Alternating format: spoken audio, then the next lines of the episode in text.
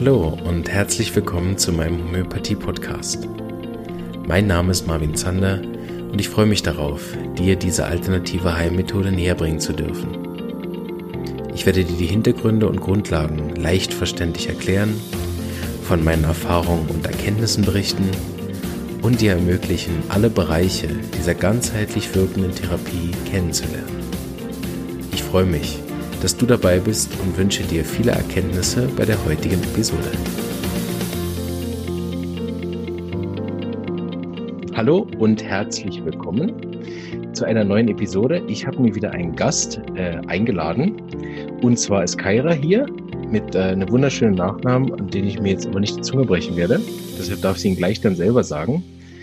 Ähm, und zwar habe ich sie eingeladen, weil ich über sie gestolpert bin, ähm, über ein YouTube-Video von Welt der Wunder, was ich euch auch verlinken werde in den Shownotes, dann könnt ihr das auch nochmal schauen.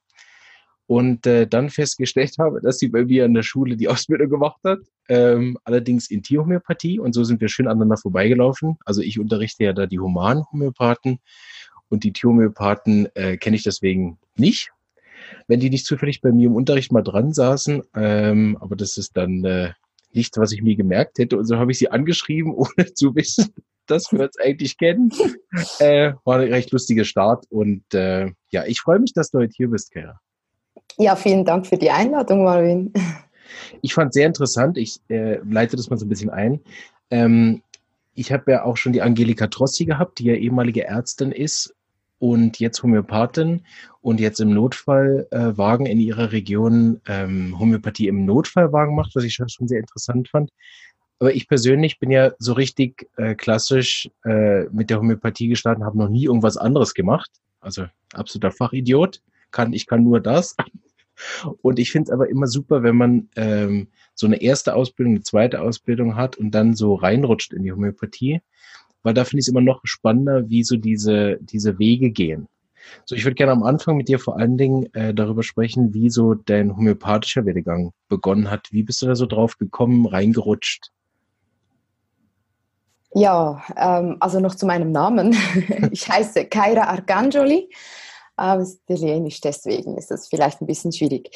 Ja, ich bin, ähm, ich habe klassisch ähm, Tiermedizin studiert in Bern an der Uni und hatte schon ganz früh Probleme mit Prüfungen und Prüfungsangst und äh, habe da ähm, eine homöopathische ähm, Behandlung erfahren. Die hat mir sehr, sehr stark geholfen bei meinen Ängsten und ähm, mhm. das war so meine erst, mein erster Kontakt mit der Homöopathie. Aber wenn du studierst, hast du keine Zeit, dich da irgendwie damit noch auseinanderzusetzen. Ich habe das genommen und habe nichts dabei gedacht und dachte nur, okay, wenn es hilft, dann ist gut und weiter. Und ähm, so, das war meine erste Erfahrung mit Homöopathie. Aber ich mhm. hatte eigentlich keine Ahnung, was ich da nehme. Und kannst du dich noch daran erinnern, wie es bei dir gewirkt hat? Ähm, das waren Tropfen und ich durfte die immer nehmen, vor allem wenn es ähm, ganz schlimm wurde beim Lernen, weil ich hatte schon beim Lernen Angst, dass ich nicht mehr, also ich konnte nicht mal mehr lernen. Mhm. Und ja, sehr sanft halt einfach. Mhm. Also es ist halt so dieses, ähm, ja, inzwischen kenne ich die Homöopathie ja gut, aber das ist halt du kennst die Schulmedizin, da nimmst du was und dann bist du so halb tot und dann wachst du wieder auf. Und die Homöopathie hat da so sanft mich ähm, durchgeführt, mhm. einfach. Ja. Und äh, die Prüfungsangst, ist die dann nachhaltig besser geworden oder immer nur akut? Das ist im Studium, das war, das ist jetzt schwierig. Es ist halt lange so ein Studium. Mhm, ja. Es war ähm, schon akut. Mhm. akut. Ja. Und dann hast du ja irgendwann die zweite Ausbildung gemacht an der SAI und da hast du ja auch Prüfungen gehabt. Genau. War das dann immer noch ein Thema oder hat sich das dann irgendwann gelegt? Es war immer noch ein Thema, mhm. aber ich meine, da habe ich mein Herz verloren an der Homöopathie mhm. und das hat mir einfach so gefallen und ich habe da ganz anders aufgelebt. Die Homöopathie hat mich sowieso in ein völlig anderes Feld geführt ähm, und da deswegen war es schon viel weniger schlimm. Ja. Aber es war noch da, aber einfach mhm. viel weniger schlimm. Aber ja, Genau. Hattest du zu Beginn mit den Prüfungsängsten auch körperliche Symptome? Ähm, Oh, da fragst du mich jetzt was. Weil ich habe bemerkt, dass manchmal, also ich habe ich hab jetzt gerade eine Dame ein ganzes Jahr begleitet, die hat sich schon ein Jahr im Voraus wirklich Sorgen um ihre LAP gemacht, aber so richtig massiv. Also mit körperlichen Beschwerden, mit Essstörungen und so weiter. Und bei ihr habe ich gemerkt, wir haben es in dem Jahr zwar nicht geschafft, dass ihre, also dass sie gar keine Prüfungsangst hatte. Sie hatte aber von den acht Prüfungen hatte sie nur Angst vor einer. Und zwar, weil sie in dem äh, Fach auch schwach war. Und sie hatte relativ früh eben die körperlichen Symptome verloren. Und das fand ich recht spannend für mich, weil ich noch nie so einen starken Fall von Prüfungsängsten, der auch schon so viel früher war und die ich wirklich auch so lange begleiten konnte dann, dass bei ihr klar war, die, die, dadurch, dass die körperlichen Symptome weggegangen sind, war, war die Angst sozusagen rein auf der Ebene vom Gemüt und hat sie nicht mehr ganzheitlich ruiniert. Mhm. Ja, also ich, ich muss jetzt kurz schnell zurückgehen. Ähm, ich hatte das ganze Studium ähm, Magenschmerzen. Mhm. Also richtig schlimm. Meine, äh, meine Speiseröhre war schon angegriffen. Ähm, das hat halt das ganze Studium gehalten. Also mhm. ja. ähm, ich habe danach auch keine Homöopathie mehr äh, genommen während der ganzen ähm, Medizin, also der schulmedizinischen ja. ähm, Arbeitswelt. Da, da, da habe ich nichts mehr genommen. Erst danach, als ich dann wirklich in die Homöopathie eingestiegen bin. Mhm. Da hatte ich keine körperlichen Symptome mehr. Okay. Mhm. Also sagen wir wirklich auf Körperebene wie ja. in Magenübersäuerung. Ja. Super. Und dann hast du wie lange gearbeitet als äh, Tiermedizinerin? Ich habe zuerst ein halbes Jahr an der, am Vereologischen Institut gearbeitet und mhm. dann ähm, drei Jahre in der Praxis. Mhm. Und dann hast du irgendwann ja wahrscheinlich ein Erlebnis gehabt oder mehrere Erlebnisse, die dir gesagt haben, da muss ich noch was zusätzlich machen oder mhm. ist da so der, der, das Bedürfnis überhaupt gewachsen, äh, noch eine zusätzliche Therapie eigentlich zu lernen? Ich war nie ganz glücklich mhm. in dieser Position als Tierärztin. Ich habe mich da nie wirklich zu Hause gefühlt. Es war halt diese Entscheidung, ich liebe Tiere, ich mache was mit Tieren, also mhm. werde ich Tierärztin. Ja. Und ähm, das Studium hat mich wirklich fast ruiniert, also körperlich wie auch psychisch. Ja. Und ähm, weil ich einfach sehr feinfühlig bin und, mhm. und, und ähm, die Praxis war dann halt, ja, da gehst du halt, du hast es ja jetzt studiert, aber ich war auch da einfach nie wirklich glücklich und okay, ja.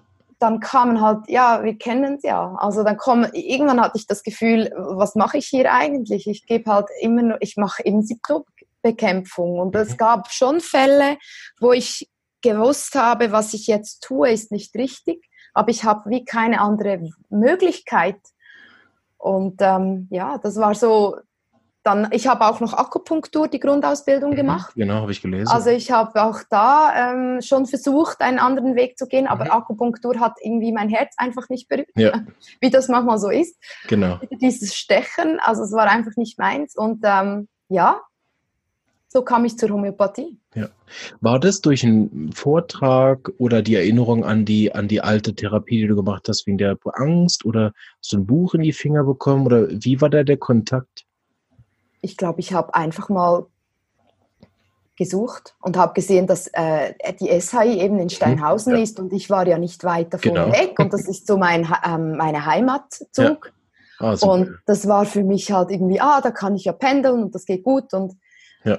ja. Also du hast dich aktiv sozusagen auf die Suche begeben nach ja. Tierhomöopathie oder nach alternativen Therapien für Tiere? Ich glaube die Homöopathie. Nein, es ja. war die Homöopathie, ja. ja. Weil ich wusste, was gibt es gibt. Ich ja. wusste ja, was es gibt und ich wusste, die Homöopathie hat mir immer zugesagt. Dazu mal, ja, es war ein Erinnern an diese Zeit. Und ich würde kurz gern springen, weil es thematisch sehr gut passt. Und zwar zu dem Thema Öffentlichkeitsarbeit. Weil wir gerade da sind und dann äh, kommen wir an den Punkt zurück. Ich habe nämlich äh, die Woche schon ein, ein Interview aufgenommen, wie wichtig es ist, als Homöopath äh, Öffentlichkeitsarbeit zu machen und zwar eine, die verhebt, so, mhm. also die auch wirklich sozusagen zeitgemäß ist. Und da bin ich ganz beeindruckt gewesen, als ich äh, für die Vorbereitung auf das Gespräch mit dir auf deiner Internetseite war und gesehen habe, wie viel Öffentlichkeitsarbeit du schon gemacht hast und wie fleißig du dabei bist. Ähm, wo, wo hast du den, den äh, Mut hergenommen, dich äh, so, so zu präsentieren und dann sogar im, im, in diesem Fernsehen, im Welt der Wunder dann dabei zu sein? Das finde ich sehr beeindruckend. und auch ein super Vorbild für, für die meisten Homöopathen, die ich kenne, die sich gern so ein bisschen verstecken und in ihrer Praxis ein bisschen rumbasteln und sehr gute Erfolge damit haben, aber das meist dann über das Dorf hinaus äh, kaum bekannt ist, dass da jemand auch arbeitet. Ne? Danke fürs Kompliment. ja, das ist eine persönliche Geschichte. Also ich bin sehr unglücklich, unglücklich gewesen. Ich bin immer sehr, ähm, ich habe mich immer sehr gefangen gefühlt durch diese Ängste. Und es gab einen Punkt, ich habe auch eine Tochter und ähm, dann hat meine Mutter noch Krebs, also er, er ist dann Krebs erkrankt und wir gingen auch den homöopathischen Weg. Und irgendwann merkte ich so, dass ich so nicht mehr weitermachen kann. Ich war leer und ähm, ich hatte auch ja, es, es, war, ich war nicht glücklich, war nicht frei. Und dann habe ich mich persönlich auf den Weg begeben, war bei Seminaren, ich habe mich weitergebildet, ich habe ganz viele Ausbildungen gemacht für Menschen und habe mir so den Weg aus dieser Angst neben der Homöopathie einfach auch noch ähm, mhm. erarbeitet und habe so einfach so viel mehr Lebensqualität gekriegt und habe genau kam so auf diesen Weg und mhm. ähm, hatte einfach wirklich das Bedürfnis anderen Menschen diesen Weg auch näher zu bringen und mhm. da mit, mitzuziehen. Und ich habe auch das Gefühl, wie du gesagt hast, wir Homöopathen, wir müssen rausstehen, weil sonst, ähm, mhm. ja, wird die Allgemeinheit das nie verstehen, was mhm. wir da tun. Weil ich weiß noch, meinen Beginn in der, äh, in der SHI, ich hatte ein Jahr, halbes Jahr gebraucht, bis ich Homöopathie verstanden habe. Mhm. Ja. Zu Beginn, ich hatte das Gefühl von, was reden die überhaupt? Also, mhm. was, was soll das, oder? ähm, bis ich da umgedacht habe, es ist nicht so einfach, das zu verstehen. Und ich glaube, gerade ich als Frau und vielleicht wirklich als, ich bin alles, ich bin Tierärztin, ich bin Mutter, ich bin Ehefrau, ich, ich bin alles. Also ich, ich habe einfach das Gefühl gehabt, so irgendjemand muss jetzt nach vorne. Mhm. Und, und das, ja. Ja, super. Also, und es macht mir auch Spaß. Also, ja. ja. Also ich finde es ganz, ganz eine gute, äh, äh wirklich ein, einen wichtigen Aspekt. Deshalb ähm, wenn, wenn, wenn wir das äh, ausgestrahlt haben, die Folge, dann ist die andere mit der Öffentlichkeitsarbeit, mit der Jasmin Walker auch schon draußen, die sich dafür sehr einsetzt in Deutschland und äh, dafür auch Seminare gibt, wie man das macht. Ähm, ich möchte an der Stelle auch ein, äh, ganz unbekannterweise, die Dame kennt mich nicht, aber einen Podcast empfehlen von der Mira Gießen. Die Mira Gießen macht einen Podcast für Leute, die sich nicht trauen, in die Öffentlichkeit zu reden und bietet dann in einerseits einen wunderbaren Podcast an, um da so Schritt für Schritt äh, ihr Hauptthema Webinare zu geben. Aber ähm, wer da Mühe hat, sich zu zeigen, äh, muss ja am Schluss kein Webinar machen, das reicht auch für die Offline-Vorträge, sich das ein bisschen so näher zu bringen und auch sozusagen ihre Kreuzkontakte äh, zu empfehlen. Und jetzt neu kann ich auch dich empfehlen. Ich habe gesehen, du gibst äh, ja auch in die Richtung sogar Seminare, da kommen wir aber hinterher noch drauf oder, mhm. oder später gern noch drauf. Will ich aber auch alles verlinken und guckt auf jeden Fall auch mal bei ihrer Seite vorbei. Sie hat da viele Veröffentlichungen und auch Zeitungsbeiträge und so gemacht. Ich würde trotzdem noch mal gern nachfragen, weil mich das auch wirklich ganz persönlich interessiert. Wie kommt man zur Welt der Wunder, da eingeladen zu werden? Also schreibt man den 100 Briefe und sagt, ich komme in eure Sendung, egal bei welchem Thema, oder finden die dich? Und also da auch die Möglichkeit haben, diesen zwei, drei Minuten Teil am Anfang über Homöopathie, den finde ich so gut. Äh, den hätte ich am liebsten ausgeschnitten und, und all meinen Patienten so mitgegeben als, als MP3 zum, das ist genau Homöopathie auf den Punkt, oder? Und auch der Teil, der nachher kommt, also das Video unbedingt auch anschauen, wenn die möglich. Ja, ich schicke dir das sonst gerne, also darfst das gerne haben. Ja, ähm, das war das sind so Fügungen, oder? Also Absolut. ich habe, ja, ich, äh, nein, ich habe da nicht hingeschrieben, es wäre mir nie in den Sinn gekommen. ich, äh, ich, ich hatte sehr Freude, als ich angefragt wurde. Ähm, das war die Frau, die diese Sendung geschrieben hat für diesen Sender. Ja. Die habe ich gekannt, aber ah. ich wusste nicht, dass sie das macht. Okay, cool. Also ich, wir haben uns persönlich kennengelernt ja. und sie hat mich dann eingeladen. Schön. Aber das ist, äh, das kommt auch nicht von nichts. Also ja. ich denke, das sind so Fügungen, ja, genau. Mhm. Also ganz toll und auch für die Courage dann, ne? Vor allem, wenn man dann deine Geschichte mal kennt, ne? Genau. Mit der ganzen Angst und dann über so ein heikles Thema sich, sich auch zu zeigen im Internet, in so einem Video, was man dann auch irgendwann die Kontrolle verliert wer da was wohin teilt und dann darunter schreibt. Das kriege ich merke ja jetzt schon mit dem Podcast, der kein äh, Bildbeitrag ist, der dann doch nochmal anders geteilt wird auch, mhm. dass ich ja auch gar nicht alle Re Reaktionen auf das mitbekomme. Also, also ich glaube, das musst du dir auch ganz stark bewusst sein, wenn du sowas tust und du musst so weit sein, dass du das ertragen kannst. Ja. Für mich war es der richtige Zeitpunkt jetzt. Vor einem, zwei Jahren wäre das noch nicht gegangen. Ja. Jetzt, es lässt mich kalt. Aber es ist, äh, es war klar, ich war, bin überrascht, dass es noch nicht mehr gekommen ist. Ja, hoffen wir, es bleibt so. Ich würde meinen Sprung gern zurückmachen an das Thema von, vom äh, Schulmedizin zu Homöopathie. Dann hast du die Ausbildung gemacht an der SCI und dich dann ähm, ja selbstständig gemacht oder warst du vorher schon selbstständig und hattest einfach integriert? Nein, ich habe mich selbstständig ja. gemacht als Homöopathin. Und dann hast du rein äh, homöopathisch nur noch gearbeitet oder hast du noch eine Zeit ja. lang beides gemacht? Nein, okay. ich habe rein homöopathisch ja. gearbeitet. Ich hatte auch ein kleines Baby. Ja. Der, der interessante Teil, äh, neben dem die Homöopathie natürlich, wäre natürlich deine Unterschiede dann in der Art der Therapie. Ich meine, du hast dann vorher ein paar Jahre mit Schulmedizin gearbeitet und dann äh, ja nach der Ausbildung dann nur noch mit Homöopathie. Ähm, dass du davon begeistert bist, haben wir gehört. ähm, aber was sind denn so sozusagen, wenn man, wenn man so ein bisschen objektiv schaut, was sind denn wirklich die Unterschiede nachher? Also als erstes muss ich sagen, dass diese Schule einfach grandios ist und dass diese Ausbildung einen wirklich, einen wirklich vorbereitet und dass, dass man danach Homöopath ist. Natürlich lernt man immer dazu, aber ich denke, es braucht diese riesengroße Ausbildung, um überhaupt sich danach als Homöopath selbstständig machen zu können. Einverstanden. Also es ist einfach wirklich wichtig. Ja. Und, ähm, und die, es gibt tausend Unterschiede. Also ich, ich glaube, man müsste zuerst sagen, was ist nicht, was ist gleich. Es ist halt schon das ich sehe schon zum Beispiel, die Tiere sind bei mir anders als beim Tierarzt. Also mhm. Also die kommen rein, wir sind da zusammen im, Wohnzimmermäßig, ja, oder? Die, die haben keine Angst ja, und äh, die fühlen sich wohl. Mhm. Und ich schaue halt schon, wenn das Tier aus dem Auto steigt, zu. Mhm. Ja. Ich schaue zu, wenn das Tier in die Praxis läuft und ich sehe den Besitzer, wie er das Tier führt und wie er mich begrüßt, wie das Tier mich begrüßt. Ich meine, das sind schon die großen Unterschiede zu Beginn. Ja.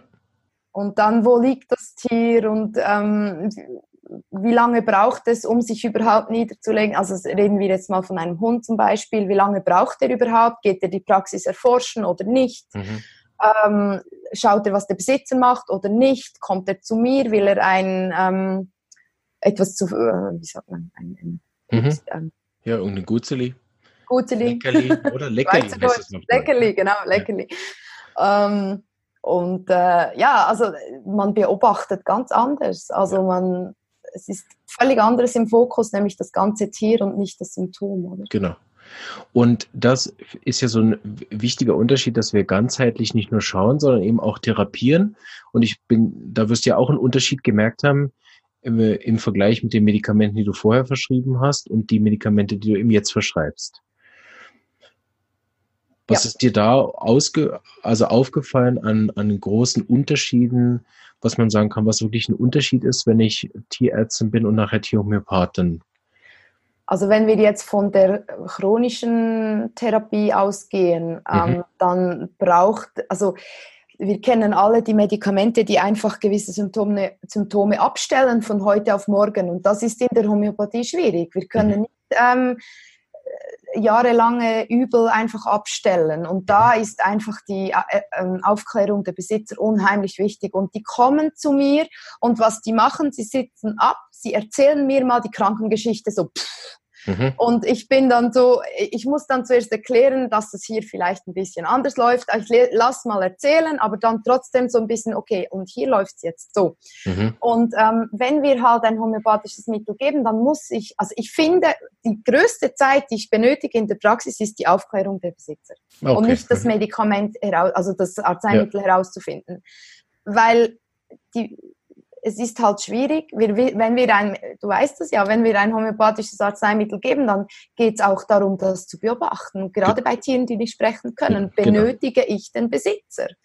Und deswegen muss ich so viel Zeit aufwenden, um den wirklich ja. zu instruieren, was er tun muss. Und er muss auch verstehen, warum er das tun muss. Mhm. Und das ist so unglaublich wichtig. Und ähm, dann verstehen sie auch, wie ein Arzneimittel wirkt.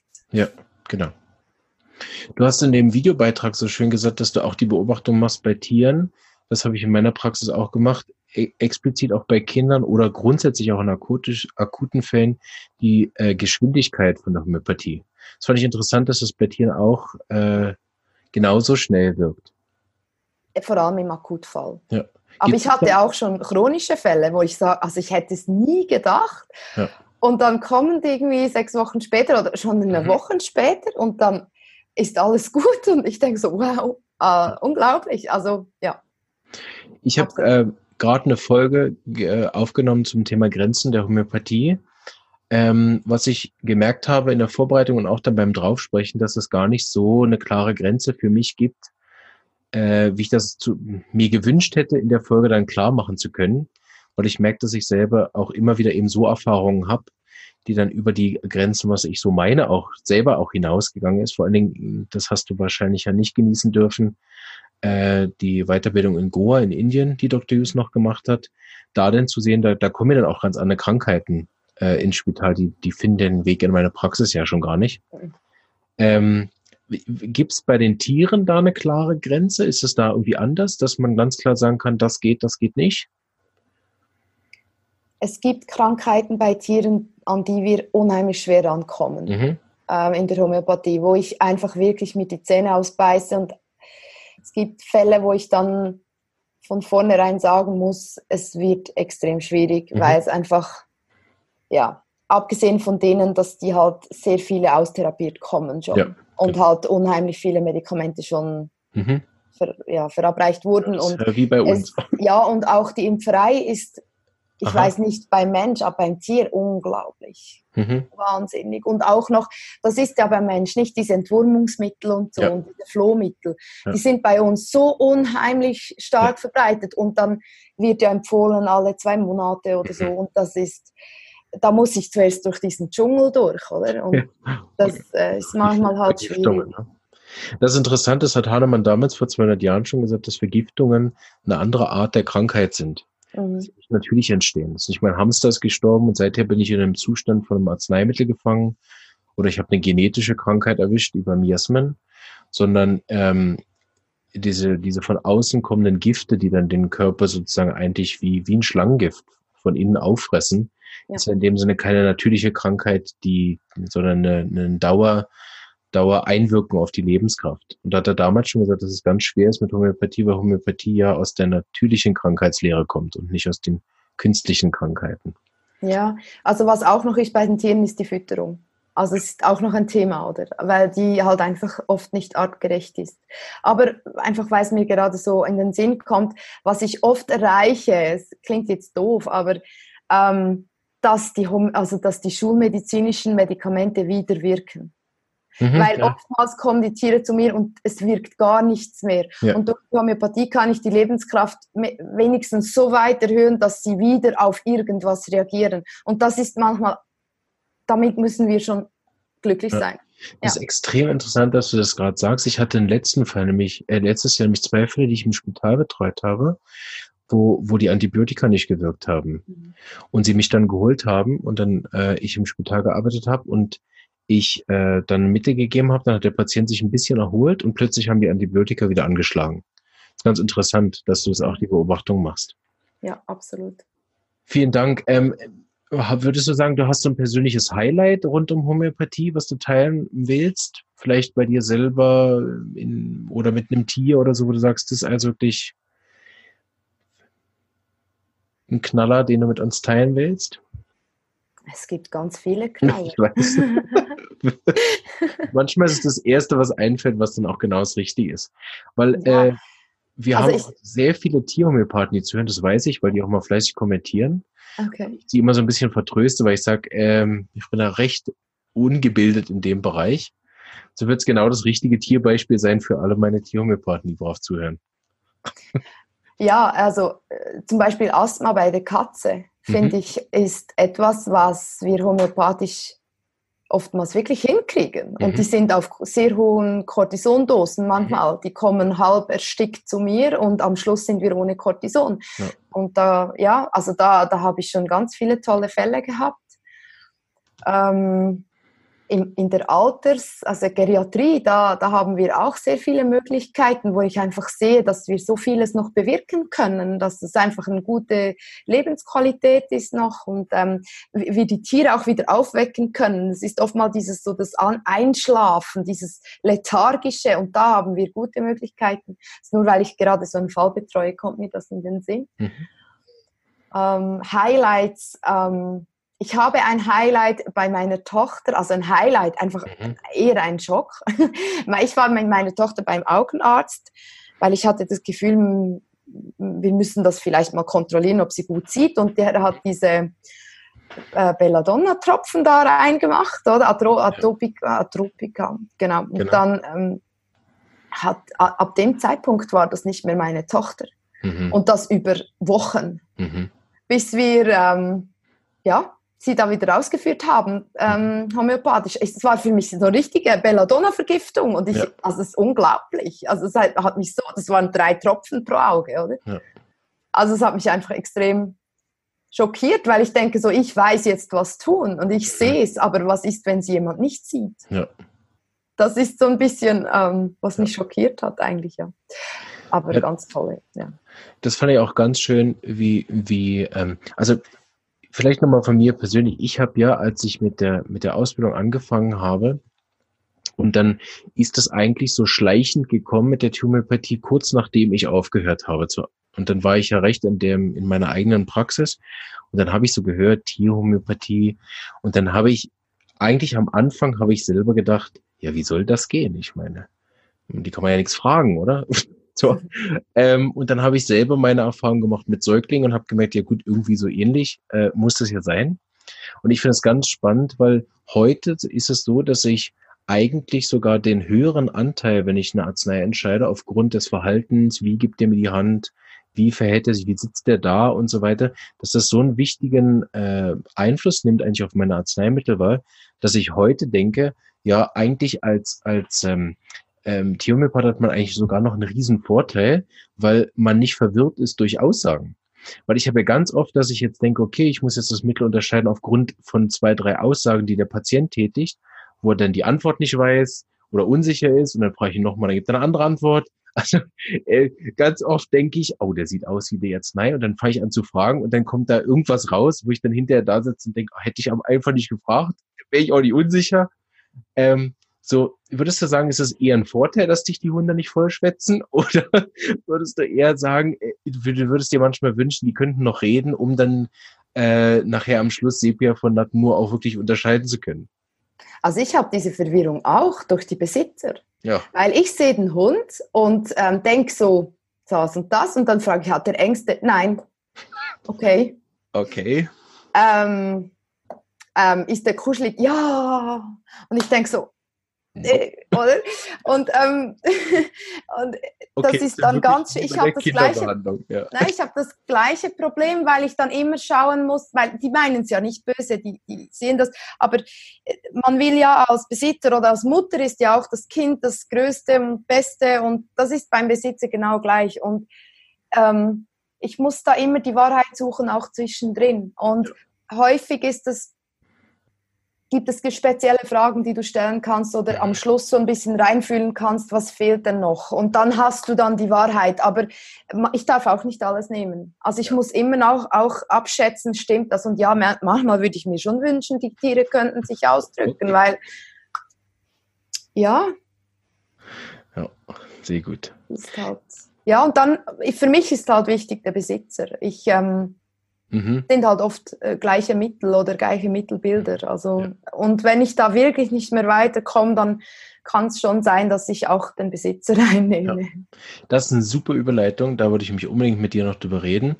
Und zwar hast du in dem Interview gesagt im Welt der Wunder, dass manchmal auch der, das Tier äh, eigentlich dem, mit dem Besitzer kommt und nicht andersrum.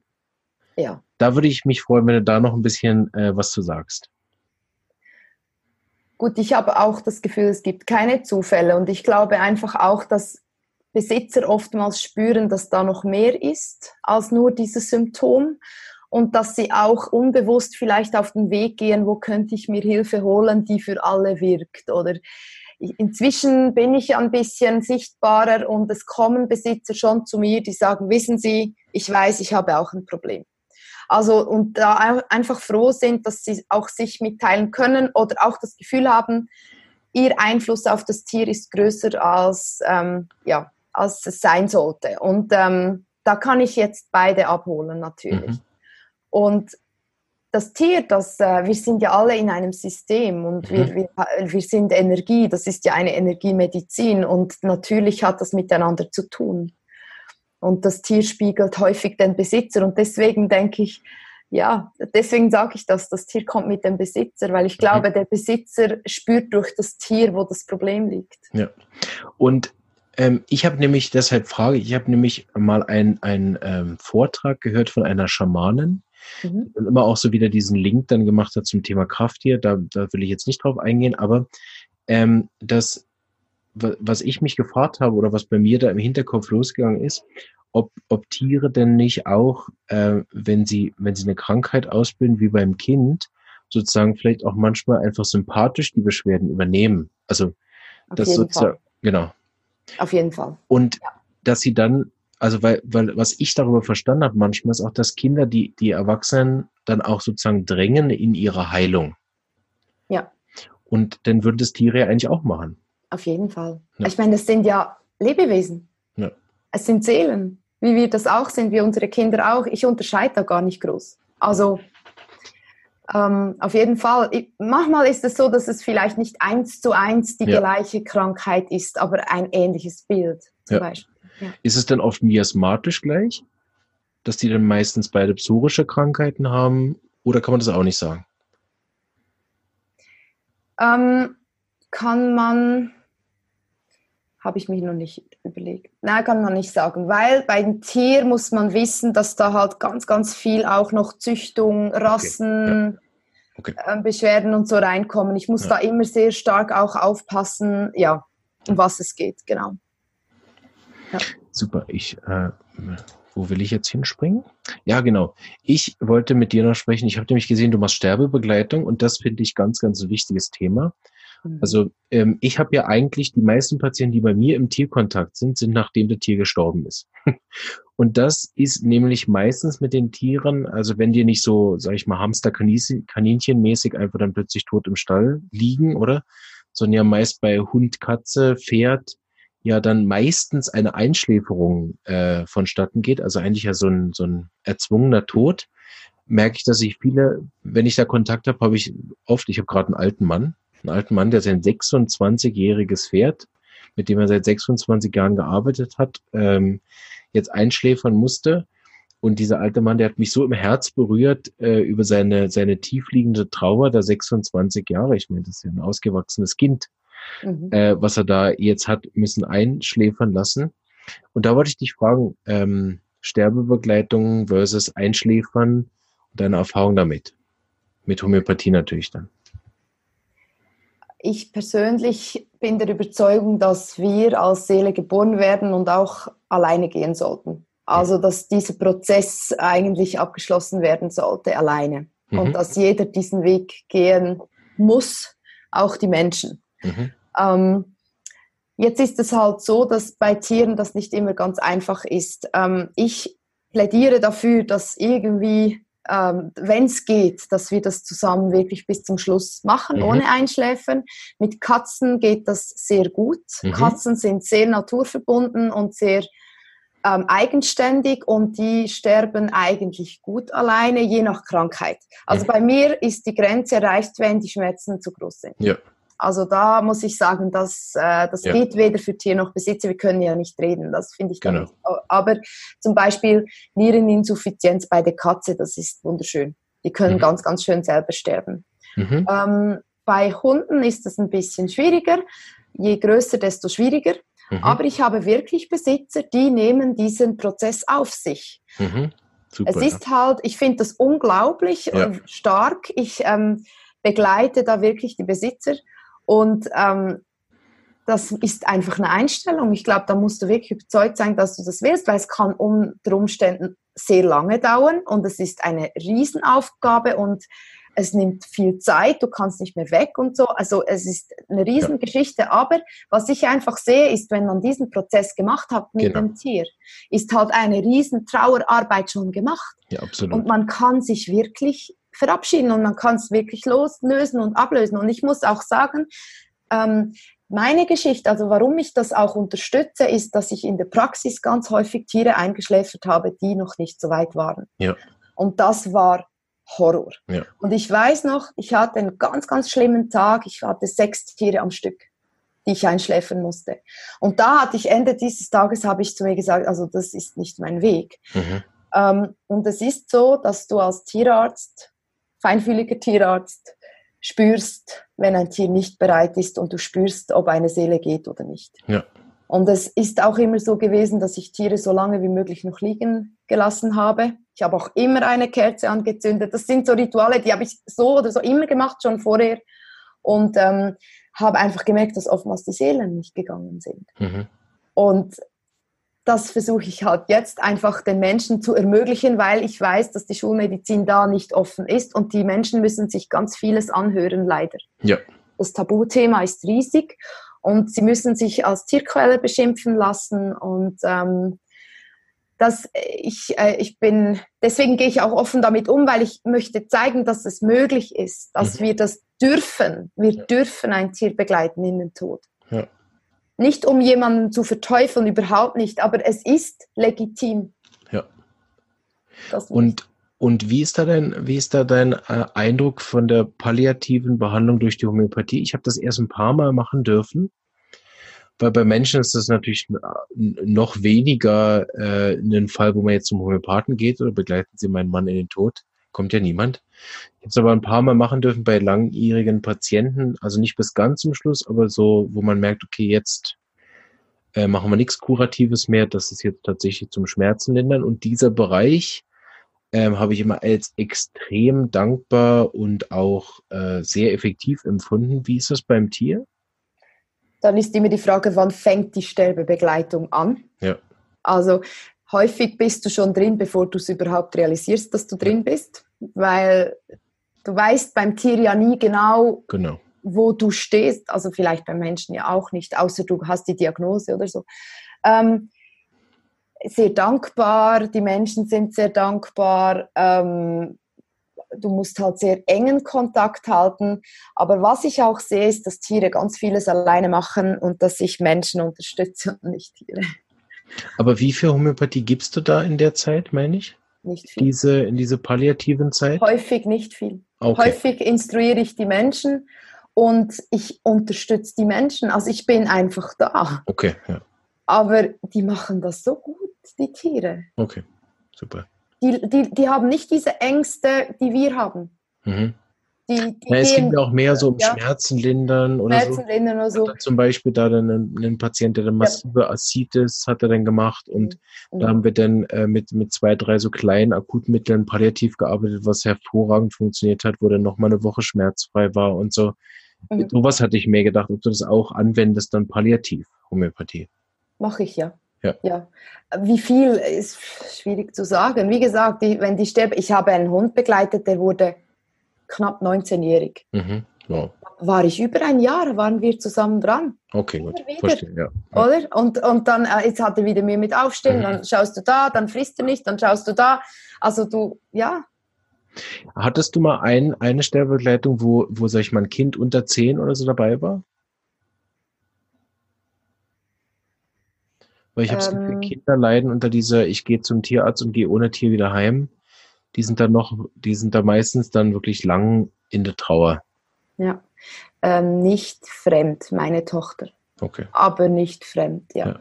Mhm. Weil das würde mich noch interessieren, äh, auch wenn später du mal also was mhm. hast, ob das für das Kind leichter ist, diesen langen ne, wie das für die Erwachsenen du gesagt hast, ob es, dass es für die eindeutig besser ist, diesen Prozess so lang mitzumachen, ob das für ein Kind auch der Fall ist. Weil ich habe gemerkt, das ist natürlich bei, bei Erwachsenen auch ein Unterschied, ob sie sozusagen ihrer Mutter dann ein halbes Jahr beim Krebssterben zuschauen mhm. ähm, oder ob das einfach Herzinfarkt, ciao, tschüss ist. Und das natürlich äh, am Schluss sowieso individuell, na klar, je nach Typ. Aber ob du, wenn du danach Fragen hast, das würde mich wirklich interessieren. Um also ich, dann auch vielleicht zu beraten in der Praxis, ja. sowas vielleicht mit einem Tierarzt dann zu machen oder eher zu sagen, bei dem Fall lieber, lieber nicht zu eng der Kind noch involvieren? Ich glaube, es ist extrem wichtig, wie die, Men also wie die, ähm, die Eltern dann dazu okay. stehen. Gut. Also wenn ich doch als Mutter da voll dahinter stehe und einfach sehr offen und, und natürlich damit umgehen kann, dann kann ich doch mein Kind auch da mitnehmen. Und ich finde eben es unheimlich wichtig, dass Kinder das halt schon früh lernen ja. oder das mitkriegen. Und ich glaube, ein Tier kann da doch diesen Wegweiser schon sein, weil irgendwann stirbt die Großmutter und irgendwann vielleicht die Mutter. Ja. Und dann hast du mit einem Tier vielleicht diesen Weg schon mal vorbereitet und kannst es da viel besser erzählen oder ähm, es da in diese Welt auch reinführen. Und es gibt ja wunderschöne Bücher auch. Also ich glaube, es ist ganz wichtig. Ich habe eine, eine, ich weiß nur, jemand, ich habe das Kind nie gesehen, aber das ist eine Großmutter. Mhm. Und sie hat wirklich jetzt, sie wollte diesen Weg gehen und sie hat alle Enkel und alle sind dabei und Urenkel und alle sind dabei und die, da haben wir dieses Gespräch geführt. Okay. Und die hat so eine tolle, tolle Energie und die hat so eine natürliche Art, wie sie damit umgeht, dass es, da kannst du ja als, als Kind gar nicht anders denken. Ja. Das finde ich einen sehr guten Punkt. Das habe ich so nicht gesehen. Und das ist natürlich ein Unterschied, wenn die Mutter mit Krebs stirbt oder, oder ob es der Hund ist und die Mutter sozusagen den, den Hund mit betreut, ist natürlich für das Kind ganz was anderes, ne? Mhm. Vom Gefühl. So ein wichtiger Unterschied. Ich würde gerne noch auf was äh, eingehen, was so ein bisschen ja kritisch uns im Moment so ein bisschen vorgeworfen wird, dieses Placebo-Thema. Und ich habe ja immer gedacht, grundsätzlich, dass Tiere eigentlich da für uns auch eine Riesenleistung bringen könnten, weil ich ja äh, zumindest anfänglich der Meinung war, dass der Placebo-Effekt beim Tier ja anders ist. Ähm, allerdings sind die Kritiker da nicht der Meinung. Sie glauben eben, dass das dann die Übertragung ist, gell?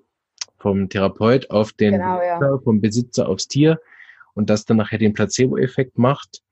Ähm, hast du da irgendein gutes äh, Input für uns zu dem Thema? Ist Homöopathie Placebo oder wirkt das darüber hinaus? Was ist, ich weiß nicht, hast du vielleicht als äh, Schulmedizinerin auch mal mit Placebo gearbeitet, um einen Unterschied festmachen zu können? Nein. Oder irgendwas? Nein. Und ich muss auch sagen, ich arbeite eigentlich nicht mit Placebo. Mhm. Also es gibt ja auch in der Homöopathie wirklich Placebo. Korrekt, ja. Ähm, ich bin da echt für ähm, Klarheit und ich, äh, ich werde da einfach umso mehr aufklären und ja. ich finde einfach wirklich, man muss wissen, was gegeben wird. Und ich gebe da auch den Besitzern, ähm, ich bin da immer ganz, ganz offen und ehrlich. Ich will die Besitzer auch schulen. Also ja. für mich ist es ganz wichtig, dass das nicht geheim ist, eben genau aus dem Grund. Ähm, Placebo ist es nicht, Punkt. Weil wenn ich ein falsches Mittel gebe, wirkt es nicht. Und wenn ich das Richtige gebe, dann wirkt es. Ja. Also da kann ich, ähm, das ist kein Placebo. Ich, ja.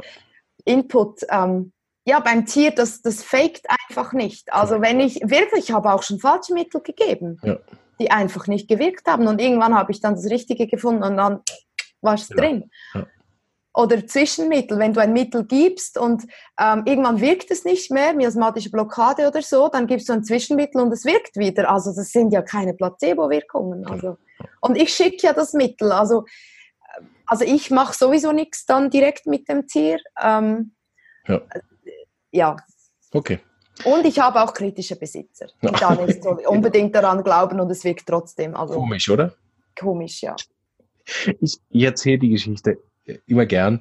Mein bestes Erlebnis zu dem Thema war, als wir den Tag der Homöopathie hatten für die Homöopathie bei Pflanzen. Mhm. Da bin ich ja extra hingegangen, weil ich hatte ja schon so bei Tieren äh, meine Berührungsängste, wo ich dachte, ja gut, was soll ich da machen? Das war so in dieser Phase. Und dann kam gerade das mit Homöopathie bei Pflanzen und ich dachte, ja gut, jetzt habt ihr mich verloren.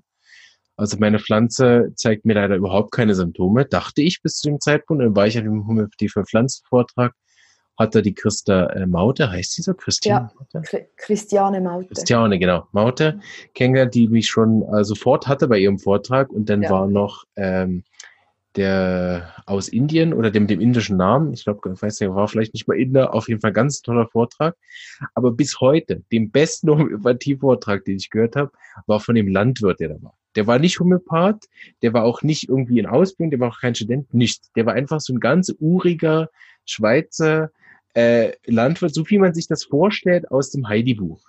Der stand davor, hatte genau auch noch so einen Edelweißhut und der und hat in dieser ganz urigen, einfachen, fantastischen Schweizer Art, die ich so liebe, hat er da einen Vortrag gehalten, so nach dem Motto, ja, und dann kam der und dann hat er da irgendwelche Kügel reingemacht und seither kann ich eineinhalb Mal so vier Pflanzen anbauen und ich kann das zweimal im Jahr bewirtschaften und meine Pflanzen sind viel gesünder, ich muss überhaupt nichts draufspritzen. Ist mir egal, was im Zeug drin ist, das wirkt. so. Und ich sage bis heute, also wenn, wenn man nicht, nichts gegen ihn, weil dieser einfache Geist ist ja auch ein fantastischer Vorteil manchmal. Ich wünschte mir, ich hätte so einen einfachen Geist und wäre nicht so kompliziert. Aber ja. dieser einfache Geist hat halt dann einfach gesagt, ich mache jetzt 20 Jahre Landwirtschaft. Jetzt ist da der komische Vogel gekommen und hat da irgendwas in mein Wasser reingemacht und seither läuft einfach auf meinem Betrieb alles viel besser. Ich brauche keine Antibiotika, ich brauche keine Pflanzenschutzmittel mehr und es wächst doppelt so viel. Mhm. Und, und da, da finde ich, wenn man, wenn dieses Erlebnis war für mich ein, ein wichtiges, zentrales äh, Erlebnis, um, um auch so die letzten Zweifel an der Homöopathie wie auszuräumen. Fand ich schön. War für mich bis heute der beste Homöopathie-Vortrag, den ich gehört habe. Ich glaube, ich habe den auch gehört. Also es kommt mir sehr bekannt vor, ja. Ja, ja, ja auf jeden Fall. Ich würde gerne noch auf ein Thema eingehen, weil du ja eben dazu auch Seminare anbietest. Und zwar machst du ja auch Coaching. Mhm ich habe gemerkt, ich habe Anfang die ersten zwei, drei Jahre viel eigentlich nur Mittel verschrieben, mich sehr zurückgehalten und Fragen gestellt und so weiter. Hatte sehr, hatte gute Erfolge und habe dann aber irgendwann gemerkt, dass die Patienten mich Dinge fragen, die ich ihnen irgendwie nicht beantworten kann. Und habe ich gemerkt, okay, einfach um dem Patienten nicht immer zu sagen, weiß ich auch nicht, bilde ich mich da mal fort in dem Punkt und habe sehr viel zusätzliche Ausbildung gemacht, die sich am Schluss vor allen Dingen bezahlt gemacht hat für mich als ja, so ist es. Das war extrem wichtig mhm. heute. Ich habe dann auch ein Buch in die Hände gekommen, was ich für die Studenten immer gern zitiere, ähm, von Brian Kaplan. Der hat so ein Buch über Anamnesetechnik geschrieben für Menschen. Mhm. Und der hat geschrieben, seine persönliche Erfahrung ist vier Stunden äh, Weiterbildung persönlicher Natur für sich selber ist so wertvoll wie eine Stunde, ne, eine Stunde in sich investiert ist so wertvoll wie vier Stunden Mathematiker Weiterbildung. Also diesen 4 zu 1 Schlüssel. Und das war in der Zeit, wo ich das gerade selber genauso gesehen habe. Und dann habe ich relativ schnell gewechselt dahin, dass ich sehr viel eigentlich sogar coache, die äh, Patienten und ihnen auch wirklich immer schaue, dass wenn ich den Auslöser rausgefunden habe oder irgendein anderes Problem, dass ich auch immer dazu lerne, sie auch in dem Prozess zusätzlich noch zu unterstützen. Und ich merke vor allen Dingen, ähm, seit ich das mache, dass äh, die Wirkungen ähm, länger anhalten oder dass die Arzneimittel auch schneller wechseln. Also die haben das Problem einfach nicht so lange, wie wenn ich einfach nur die Arznei gebe, dann muss ich es drei, vier, fünf Mal wiederholen. Aber der Patient macht dann oft eine Entwicklung und findet das seither ein wahnsinnig gutes unterstützendes Tool zur Homöopathie. Deshalb würde ich das gerne mit dir noch besprechen. Da hast du ja sicher auch eigene Erfahrungen. Genau, also ich bin auch der Meinung, es ist toll, wenn wir das ähm, gemeint, also wenn wir beides ins Boot nehmen, weil und deswegen, genau deswegen bin ich immer so lange mit den Menschen in Kontakt, weil ich genau eben deswegen finde, sie müssen aber auch wissen, was wir jetzt tun mit dem Tier. Mhm. Weil ich gehe dann über das Tier, das Tier ganz fein oftmals zum Mensch. Mhm. Weil der Mensch kommt ja mit dem Tier zu mir. Ich darf ja nicht einfach losreden und sagen, du hast ein Problem. Also das würde ich nie tun. Das übersteigt auch meine Grenzen. Aber wir finden dann meistens heraus, wo so die Lücken sonst noch sind. Mhm. Und ähm, und dann helfe ich sogar den Menschen. Und ich habe schon oft gehört danach, dass sie sagen, ah, das hat mir so gut getan, machen Sie das auch für Menschen? Also behandeln Sie auch Menschen? und äh, ich behandle keine Menschen, aber ich gebe eben jetzt Persönlichkeitsentwicklungsseminare. Genau. Und weil mich halt klar, die Homöopathie hat mich auf den Weg gebracht. Die Homöopathie hat mich unterstützt, hat mich aufgefangen, hat mich geheilt, hat alles mit mir getan. Aber du musst auch selber. Und du musst einfach auch selber arbeiten an dir, weil es nützt sonst nie so viel, wie es wirken könnte.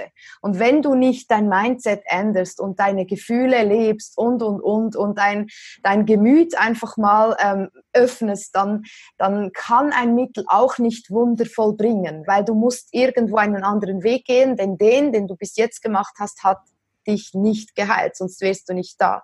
Also musst du ja etwas ändern. Mhm. Und, ähm, und da finde ich einfach, da gehört noch ein bisschen mehr dazu, als nur so, heile mich mit deinem Globuli. Oder das mhm. ist, das ist ja so die Idee, die die Schulmedizin ein bisschen hat, so, ich gebe dir was und du wirst dann heil. Aber für mich ist das ganz wichtig, dass wir die Selbstverantwortung wieder übernehmen für mhm. uns. Und, und das meine ich in, in allem, konsequent von A bis Z. Und das ist etwas, was für mich einfach, ähm, was ich getan habe mit meinem Leben, mit mir selber und ähm, was ich den Menschen gerne einfach ähm, weitergeben möchte und was man auch lernen kann. Also man kann, wie gesagt, aus diesen Ängsten raus. Man kann.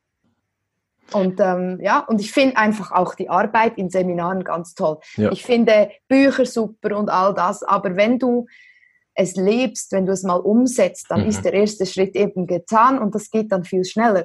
Ja. Und äh, ich, ich finde auch die Verbindungen, die du da kriegst mit anderen genau. Menschen, halt ja. ganz wertvoll. Ja, das habe ich oft als fast das Wertvollste sogar gefunden. Genau. Ja. Weil ich finde, die Inhalte kann man sich irgendwie noch anlesen und ich habe da so ein bisschen den Tick, ist ja eigentlich seltsame Art, aber ich lese immer vorher alle Bücher und dann gehe ich ans Seminar und dann ärgere ich mich jedes Mal, weil ich denke, ja super, das habe ich jetzt gerade alles gelesen. Und dann äh, bin ich dann gerade beim ersten Mittag mit irgendwelchen Leuten am Tisch und dann merke ich, warum ich an dem Seminar bin. Nicht um mir die Inhalte wieder ran, reinzuziehen, sondern äh, ja. anderen zusammen zu erleben, auch dann deren Geschichten zu hören mhm. sind oft noch gar nicht wissen, sondern viel unbedarfter an sowas gehen. Mhm. Und ich habe so viel und so oft bei so, egal welchen Seminaren, Vorträgen oder was auch immer, immer dann äh, profitiert von dem Mensch, der neben mir beim Mittag saß und ich mit ihm über das gesprochen habe, was er jetzt gerade erfahren hat in dem Seminar und mir dann oftmals auch äh, Dinge dadurch klar geworden sind, die ich jetzt ohne das Gespräch auch selber gar nicht erkannt hätte und so. Also ganz wichtigen Punkt. Ja. Ja, und sind wir auch ehrlich. Also wir befinden uns immer in unserer Komfortzone. Und wenn wir etwas lesen und lesen, das sollte man tun, dann denken wir, oh, eine gute Idee. Aber wie viel von dem, was du gelesen hast, hast du wirklich mal umgesetzt? Und wie weit gehst du alleine über die Grenzen hinaus, die, die für dich noch so angenehm sind? Und ich bin ans, ich habe Grenzen gesprengt, die ich nie gesprengt hätte, alleine weil ich weil du das nicht kannst. Ja. Punkt. Du bist ein Mensch und du gehst nicht weiter, weil du, du hast ja die Unterstützung dann auch nicht. Und genau diese Grenzen sind eben die, die du sprengen musst, damit du weiterkommst. Und deswegen finde ich das so toll. Und ich meine, die Seminare, die ich gebe, das ist nicht nur Zuhören. Mhm. Also da, da machst du was, also ja. keine Angst, das ist alles super toll. aber, aber es geht doch darum, etwas zu verändern. Ja. Und wenn du das wirklich willst, dann musst du was dafür tun, ja. ja. Und dann da ist ja super, wenn du die Bücher gelesen hast. Aber wir haben schon so vieles gelesen und machen es immer noch nicht. Also manchmal braucht es einfach einen Schritt mehr, ja. Ja. Finde ich ganz super. Da bin ich genau bei dir und finde das wichtig, die Sachen auch umzusetzen. Mhm. Ich habe zum Beispiel im Kur deswegen einen Meditationsabend, äh, den ich anbiete, wo dann halt die Dinge auch tatsächlich zum Üben sind. Oder mache ich, äh, bringe ich den Leuten bei, auch selber zu meditieren, damit sie es dann daheim machen können. Ja. Das finde ich auch eine sehr äh, schöne Arbeit, da dann auch von den Sachen, die mir so gut geholfen haben, das dann auch weitergeben zu dürfen. Insofern äh, kann ich auch wirklich jedem empfehlen, über die Homöopathie hinaus wirklich auch an den eigenen Themen zu arbeiten. Ähm, weil Homöopathie ist da eigentlich ein ziemlich unbequemer Weg, was das angeht zum Heilen, weil man muss einfach mitmachen. Ja. Ja, es ist schon manchmal echt hart, auch ja. für uns Homöopathen. Wir sind ja auch nicht, wir sind ja auch Menschen, oder? Und wir haben Ach. auch unsere Beschwerden. Und dann gibt's, also dann müssen wir ja auch durch diese, genau. diese Geschichten manchmal. Und dann denke ich manchmal auch, Mann, es wäre jetzt schon einfacher, einfach mal. Genau. Oder? Ja. Also es ist schon nicht so einfach, aber ähm, man hat ja auch nicht einfach etwas das hat ja auch ja. einen Grund. Deswegen ist es immer, hinschauen ist nie einfach, aber es, es ist halt der Weg. Ja. Super, Kaya. Ich könnte mit dir noch zwei ja. Stunden weiterreden. Und ja. ähm, ich bin auch überhaupt nicht derjenige, der dich zum letzten Mal eingeladen hat. Bin sicher, dass wir da nochmal uns wiedersehen und vielleicht noch ein anderes interessantes Thema finden, worüber wir dann noch reden können in zwei Jahren. Mhm. Ähm, ähm, aber jetzt, äh, glaube ich, haben wir für heute sehr viele schöne, wunderbare Themen äh, geklärt. Ich würde dir aber das gerne doch das ähm, letzte Wort sozusagen überlassen, bevor ich den ausleite, den Podcast. Und zwar in der Art, was würdest du ähm, Leuten empfehlen, wie sie am besten in Kontakt kommen zur Homöopathie, wenn sie jetzt noch keinen Kontakt haben? Ähm, würdest du eben eher empfehlen, dass sie zu einem Homöopathen einfach mal gehen, kalte Wasser springen, sich vorher informieren, äh, Videos schauen, ein Buch lesen? Was, was würdest du vorschlagen? Was ist ein guter Kontakt, äh, um Homöopathie dann eben auch nicht erst nach einem halben Jahr zu verstehen? ähm,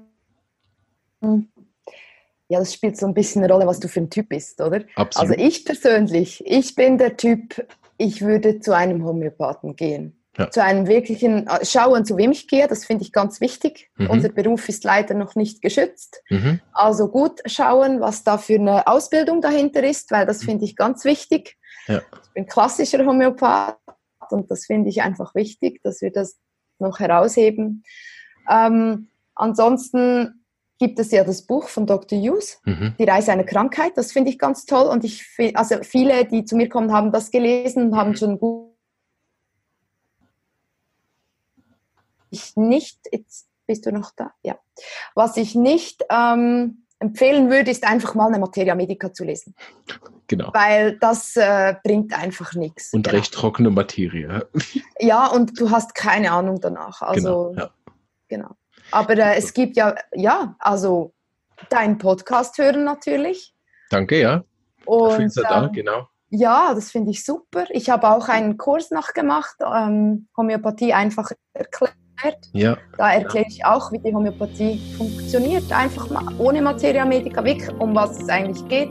Ja. Einfach erklärt, genau aus diesem Grund. Super. Ja. Vielen Dank für deine Zeit und äh, deine Leidenschaft für die Homöopathie, auch eben diese Öffentlichkeitsarbeit mitzumachen. Da danke ich dir, dass du heute bei mir im Podcast warst und ich wünsche dir alles Gute und äh, wir sehen uns bestimmt auch sonst offline dann mal an der SAI. Ja, vielen Alles Dank für die Einladung. Danke. Alles Gute dir auch. Danke. Tschüss. Tschüss.